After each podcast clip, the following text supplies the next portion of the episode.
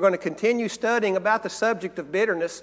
We talked this morning about being careful of bitterness and how that bitterness poisons us and how that bitterness affects our relationship with other people and the peace that we have and how that it causes us to contaminate other people and how that being a bitter person is, is a miserable way to live, not only yourself, but for those that are around you. And this afternoon, we want to look at some things to help us to do, as the Apostle Paul says, to put away bitterness. Whenever we look back at what we talked about, just a brief re- uh, review from this morning, we talked about how that Paul tells us to be careful lest anyone fall short of the grace of God, lest any root of bitterness spring up and trouble you, and by that many be defiled. And then Paul tells us in Ephesians chapter 4 to let all bitterness, wrath, anger, clamor, and evil speaking be put away from you with all malice, and be kindly affection one to another, tender hearted, forgiving one another, just as God in Christ forgave you. And then we looked at our points. That's our bitter person that we talked about or showed this morning, and how that bitterness is the fruit of someone who's not living under the influence of God's grace. We talked about how that bitterness produces constant torments and harassments personally and relationally, and how that bitterness contaminates others and brings harm to those that we're trying to encourage and edify, and how that we're to look carefully and to put away bitterness from among us. And so, hopefully, this morning we educated ourselves a little bit about the effects of bitterness and what it is, and this afternoon we want to look at what Paul said about putting it away from us.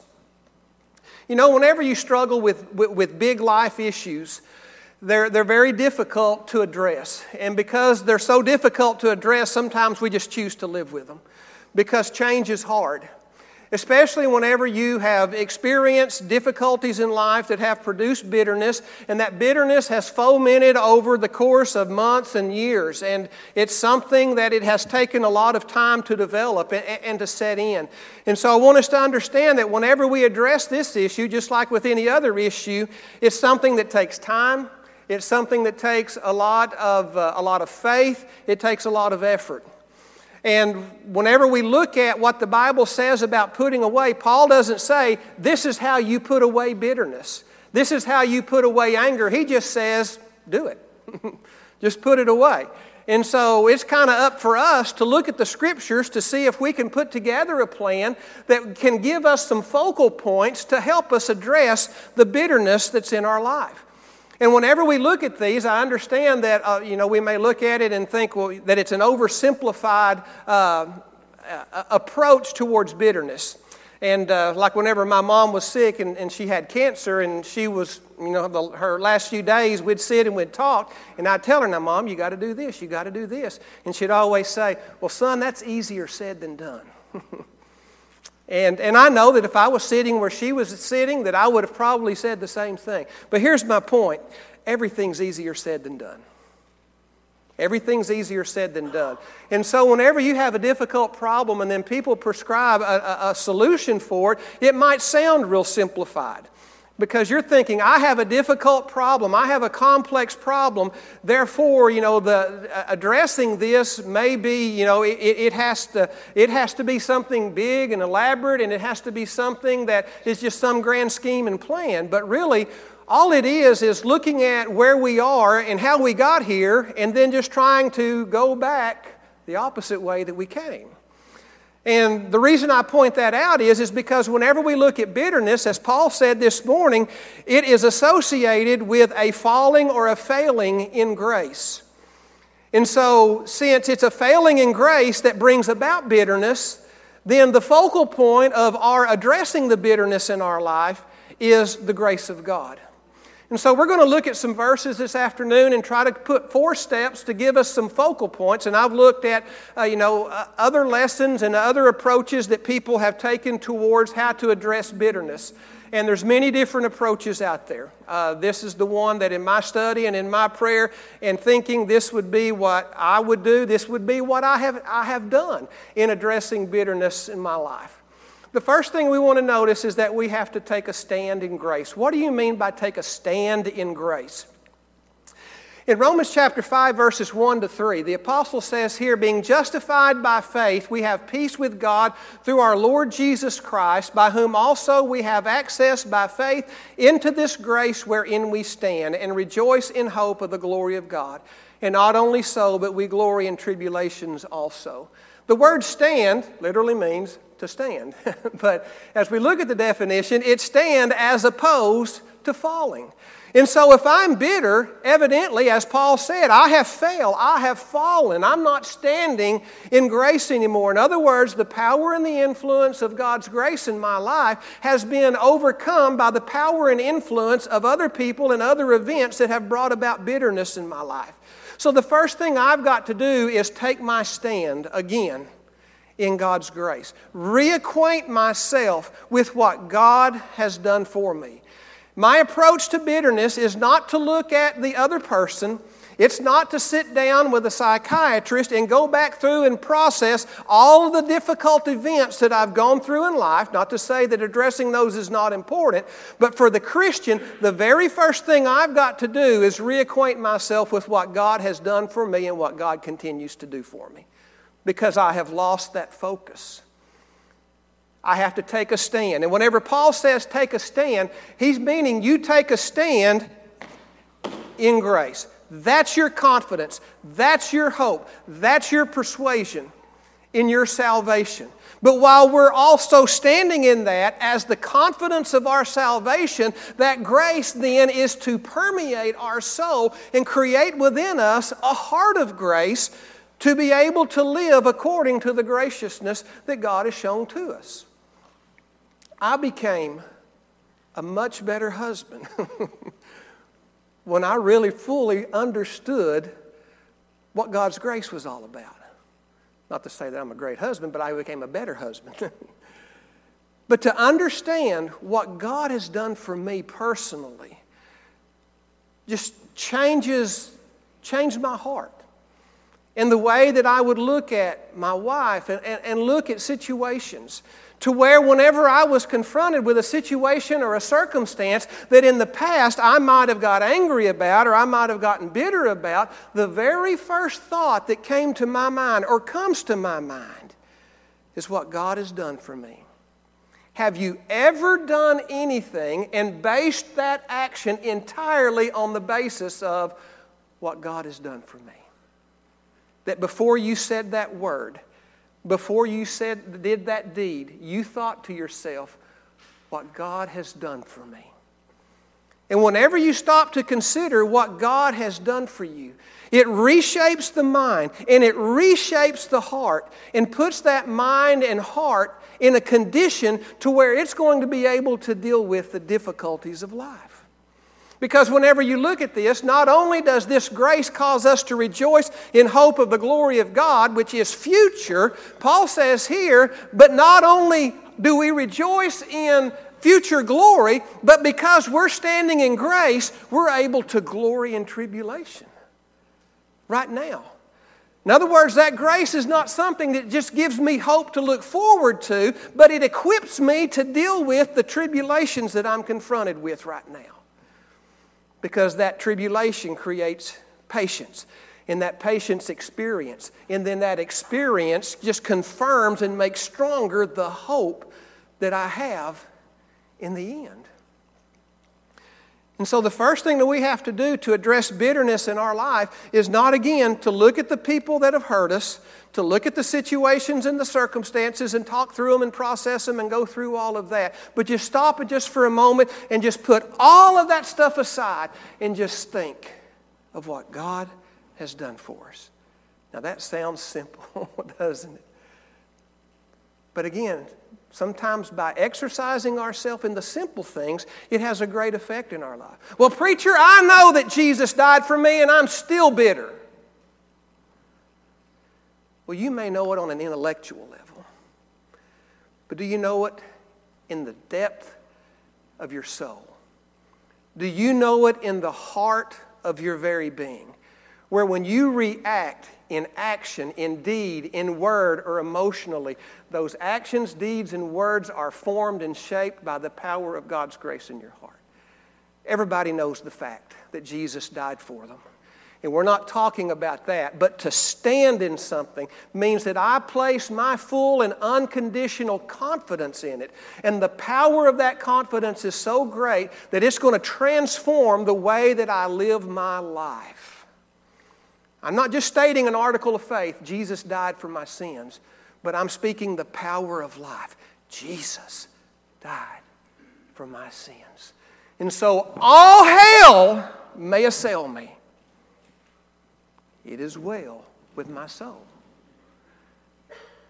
And so, whether it's all hell assailing you, or it's an action or a deed that produces bitterness in your heart, if you're standing in and acquainted with God's grace, you can say, It is well with my soul. Well, how do we take that stand? Well, we take that stand by just immersing us, by studying, by learning, and trying to understand and grasp more and more the grace of God in our life. You know, the apostle said in Galatians chapter 5 and verse number 4 that they had fallen from grace. And then notice the effect of this in verse number 15. He said, But if you bite and devour one another, beware lest you be consumed by one another. Because they had fallen from grace, their actions towards the, one another were bitter. Because they had become detached from grace. They had taken their confidence from salvation by the grace of God to salvation by law keeping. And because of that, it affected the way that they related to each other. And evidently, there was enmity and there was bitterness there because Paul had to warn them be careful or you're going to consume one another. And so, if a fall from grace produces that, if I don't want to do that, what do I need to do? I need to take a stand in God's grace. I need to focus on what God has done for me. The next point that we want to look at is pursue peace. Pursue peace. Whenever we look at the scriptures, peace doesn't just happen. We live in a world where bad things happen, where bad things happen all the time. And peace isn't just going to happen because people are going to say things that hurt us. People are going to do things that hurt us. Life is going to bring situations and circumstances to us that, that we don't want. And so this world is naturally going to make us tormented people. And if we want to have peace, we have to make peace something that is intentional in our life. And I think that's the problem. So many want peace, but no one wants to pursue it intentionally. We want peace by everybody doing what I want to do and think the way that I think. Folks, that ain't going to happen. And if that's what you're waiting on, and if that's what I'm waiting on for peace, I'll never be and you'll never be a peaceful person. Because that person that hurt me is probably going to hurt me again. I can't count on that person for peace. That bad thing that happened to me, you know what? Another bad thing, I can't count on life being the way I want life to be, and people being the way I want people to be. So if I'm going to have peace, if I have bitterness within me and I have torment personally and in my relationships, I'm going to have to pursue. And the word pursue there means to pursue after in order to overtake. And this is the word that's used in the scriptures whenever you see the word persecution about Christians being persecuted, so and so, but Paul was persecuting the church. This is the word that's used. It's a word that's used in reference to people who were chasing after other people. In other words, they were intent in their pursuit in overtaking them. And that has to be our attitude towards peace. If you'll notice in Hebrews 12 and verse 14, in the prior verse before bitterness, he says, Pursue peace. Make that your objective. Make it intentional in your life. In 1 Peter chapter 3, verses 10 and 11, Peter says, For he who would love life and see good days, let him refrain his tongue from evil, his lips from speaking guile, let him turn away from evil and do good, let him seek peace and pursue it. Pursue it, seek it. Which says that it's not something that's going to come to you, it's something that you're going to have to go get. And so, if we're that bitter person, that has withdrawn. And then we find ourselves isolated, waiting for it to happen. Whatever it is, it's not going to. But we have to pursue peace. and how do we find peace? Well, first of all, we have to find peace with, with ourselves. We have to find peace with God.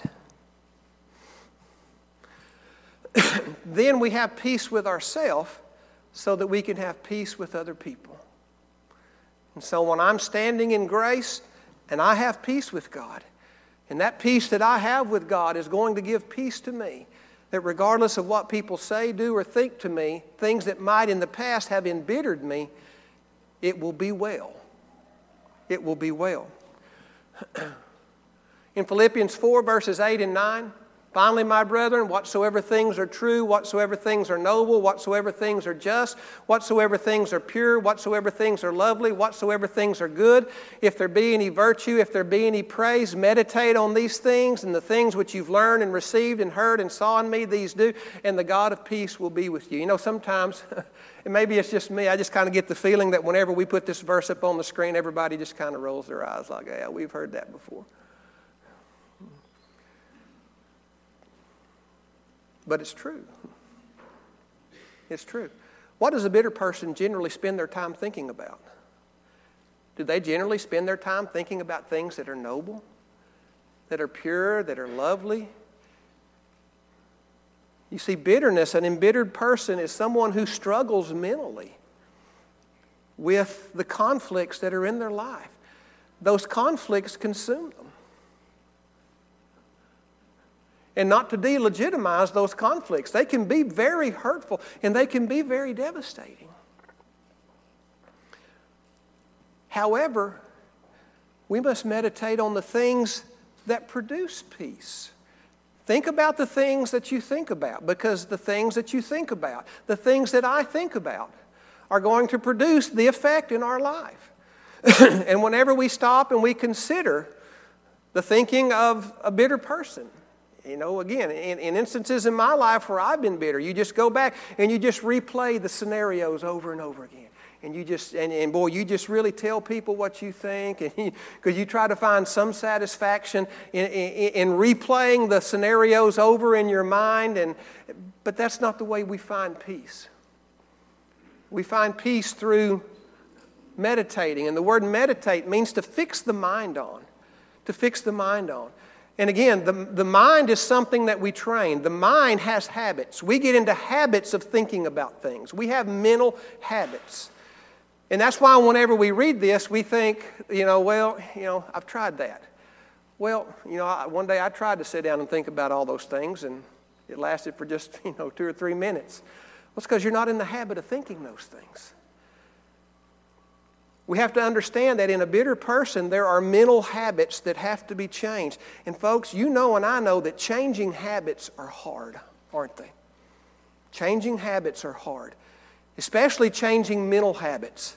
But we have to change our focus and change our focus from the embittering events and the embittering pers- people that are in our lives and focus our attention on, on, on the grace of God and pursuing the things which make for peace. And not thinking about the thing that hurt you doesn't deny the reality of it. Not thinking about the thing that hurt you doesn't mean that it's not important and it's not real. But we don't have to validate it by thinking about it over and over and over again. Eventually, something has to change.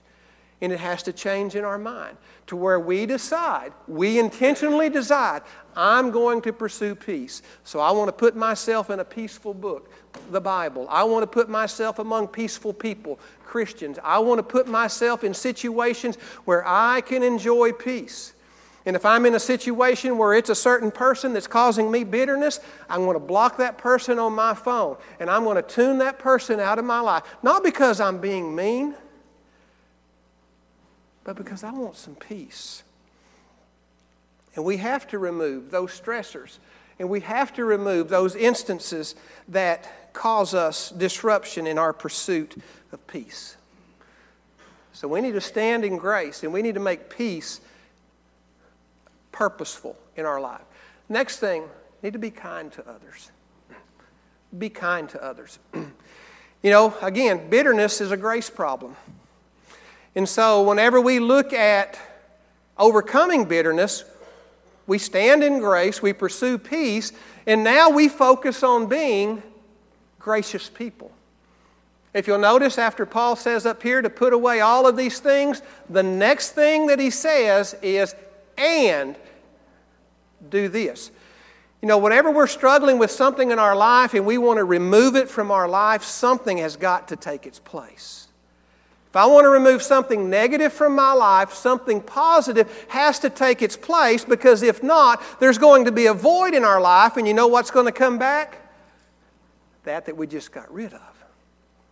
And so we've got to fill that void. And again, when you spend your time and you spend a lot of your energy focusing on, on, on bitterness and embittering events and people in your life that way, and you're trying to get those away, okay, I want to start thinking about things that make for peace, then you have to involve yourself in things that will replace that void. And so Paul says, Be kind one to another, tenderhearted, forgiving one another, just as God in Christ forgave you. The word kind that Paul uses means to be employed or be useful. See, bitterness is not useful, is it? We studied this morning that bitterness makes the people around us worse. So make the determination now that I'm going to be someone who is employed in something that is useful that I'm going to actively do good, which is what beneficent means. I'm going to do good. But notice this statement, and I like this definition that I'm going to do good in spite of ingratitude. Kindness isn't just doing thing, good things for people when they thank you and whenever they pat you on the back. True kindness, the type of kindness that Jesus practiced, was a kindness that was carried out even though people were ungrateful. Even though people were spiteful. And that's why in the scriptures, whenever Paul talks about the crucifixion of Jesus, he always makes the point about not just the fact that Christ died, but he makes the point about when he died. While we were yet sinners. When we were dead in our trespasses and sins, he made us alive. And so, in other words, God's love for us and His kindness for us wasn't something motivated by our kindness and our goodness towards Him, but rather it was in something intrinsic to His nature. And that's the way kindness has to be with us that we're standing in God's grace, and grace influences our lives so much that I'm going to do good whether anybody says thank you or attaboy or whatever. An active exercise of gracious living. You can't see it idly by and wait for bitterness to go away because it won't. You've got to busy yourself, and I've got to involve myself in things that are useful and being employed for the good of other people. The word tender-hearted means well compassioned and sympathetic. We talked about this morning how that sometimes in our bitterness we become very cynical. But Paul says, be tender-hearted. And then he says, forgiving. I want you to notice this word forgiving. This isn't the word forgiving that you normally see associated in the, with, with forgiveness in the Bible. This is a different word. This is the Greek word, and it has, rather than having its emphasis on the fact that forgiveness is a remittance of a debt, this word accentuates the characteristic of forgiveness, which is to be kind as if to say, Be kind one to another, just as God in Christ was kind to you. Now, how was He kind to me? Well, He was kind to me in forgiving my sins. But what I want us to notice is that this word right here stresses the kind and gracious nature of God, as if to say, again, be kind one to another, just as God was kind to you. Be gracious to one another, just as God is gracious to you. See the graciousness of God to you and act in kind to that.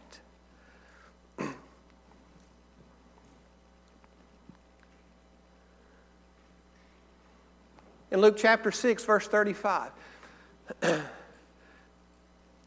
This is the word that Jesus uses when he says, Love your enemies, do good, and lend, hoping for nothing in return, and your reward will be great, and you will be sons of the Most High, for he is kind, notice, to the unthankful and the evil. He's kind to them.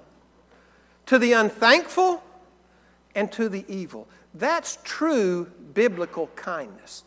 Not kindness that's done that's appreciated, not kindness that's done uh, uh to be recognized at kindness, but it's kindness that's done from an intrinsic nature purely for the good of the other person, whether the other person cares for it or not. Because that's what Jesus did. He's kind to the unthankful and the evil.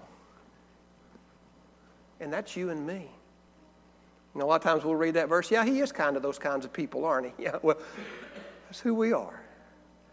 We were the unthankful, we were the evil, and he was kind to us. Practicing graciousness. 1 Peter 2 1 to 3. He says, Therefore, laying aside all malice, all deceit, hypocrisy, envy, and all evil speaking, as newborn babes desire the sincere milk of the word, that you may grow thereby. You know, whenever you look at that list, that's a list that's closely associated to the list that Paul gives us in Ephesians chapter 4 when he talks about bitterness. And he says to lay it aside and desire the sincere milk of the word that we may grow thereby. But notice this next statement if indeed you have tasted that the Lord is gracious, have you really tasted?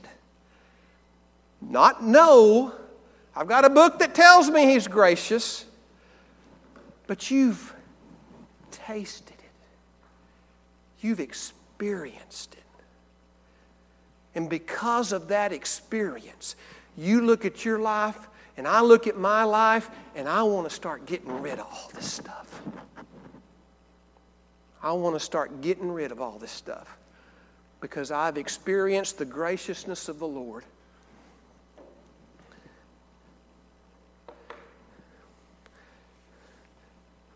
and then lastly, trust in the Lord's justice. You know, a lot of times with bitterness, we become bitter because we feel that there's been injustice. I've been treated unfairly. That person that was supposed to love me doesn't love me. That person that was supposed to care for me doesn't care for me. That person that was supposed to nurture me abused me. That person that was supposed to encourage me neglected me. And we look at that and we think it's just not fair that I'm treated this way. And it's not. Those things are wrong, those things are unjust. We've got to understand that, again, the world is not going to be the way that I want it to be. People are not going to be the way that I want it to be, want them to be. And there's going to be things in this world that I'm going to look at that if I don't trust in the Lord's justice, my mind is going to be consumed with, and I'm not going to have peace, and I'm going to remain in bitterness. 1 Peter chapter 2, verses 19 to 20. Peter says, This is commendable if because of conscience towards God one endures grief, suffering wrongfully. And again, a lot of our bitterness comes from we think that we've suffered wrongly. But notice what Peter says it's commendable if because of conscience towards God one endures grief. You know what that word commendable means? There's that word again grace, graciousness. It comes from this Greek word that Paul has been using over and over again. And so Peter's saying it's gracious. If a person, because of a conscience towards God, and again, have you ever done something just simply because of a conscience towards God?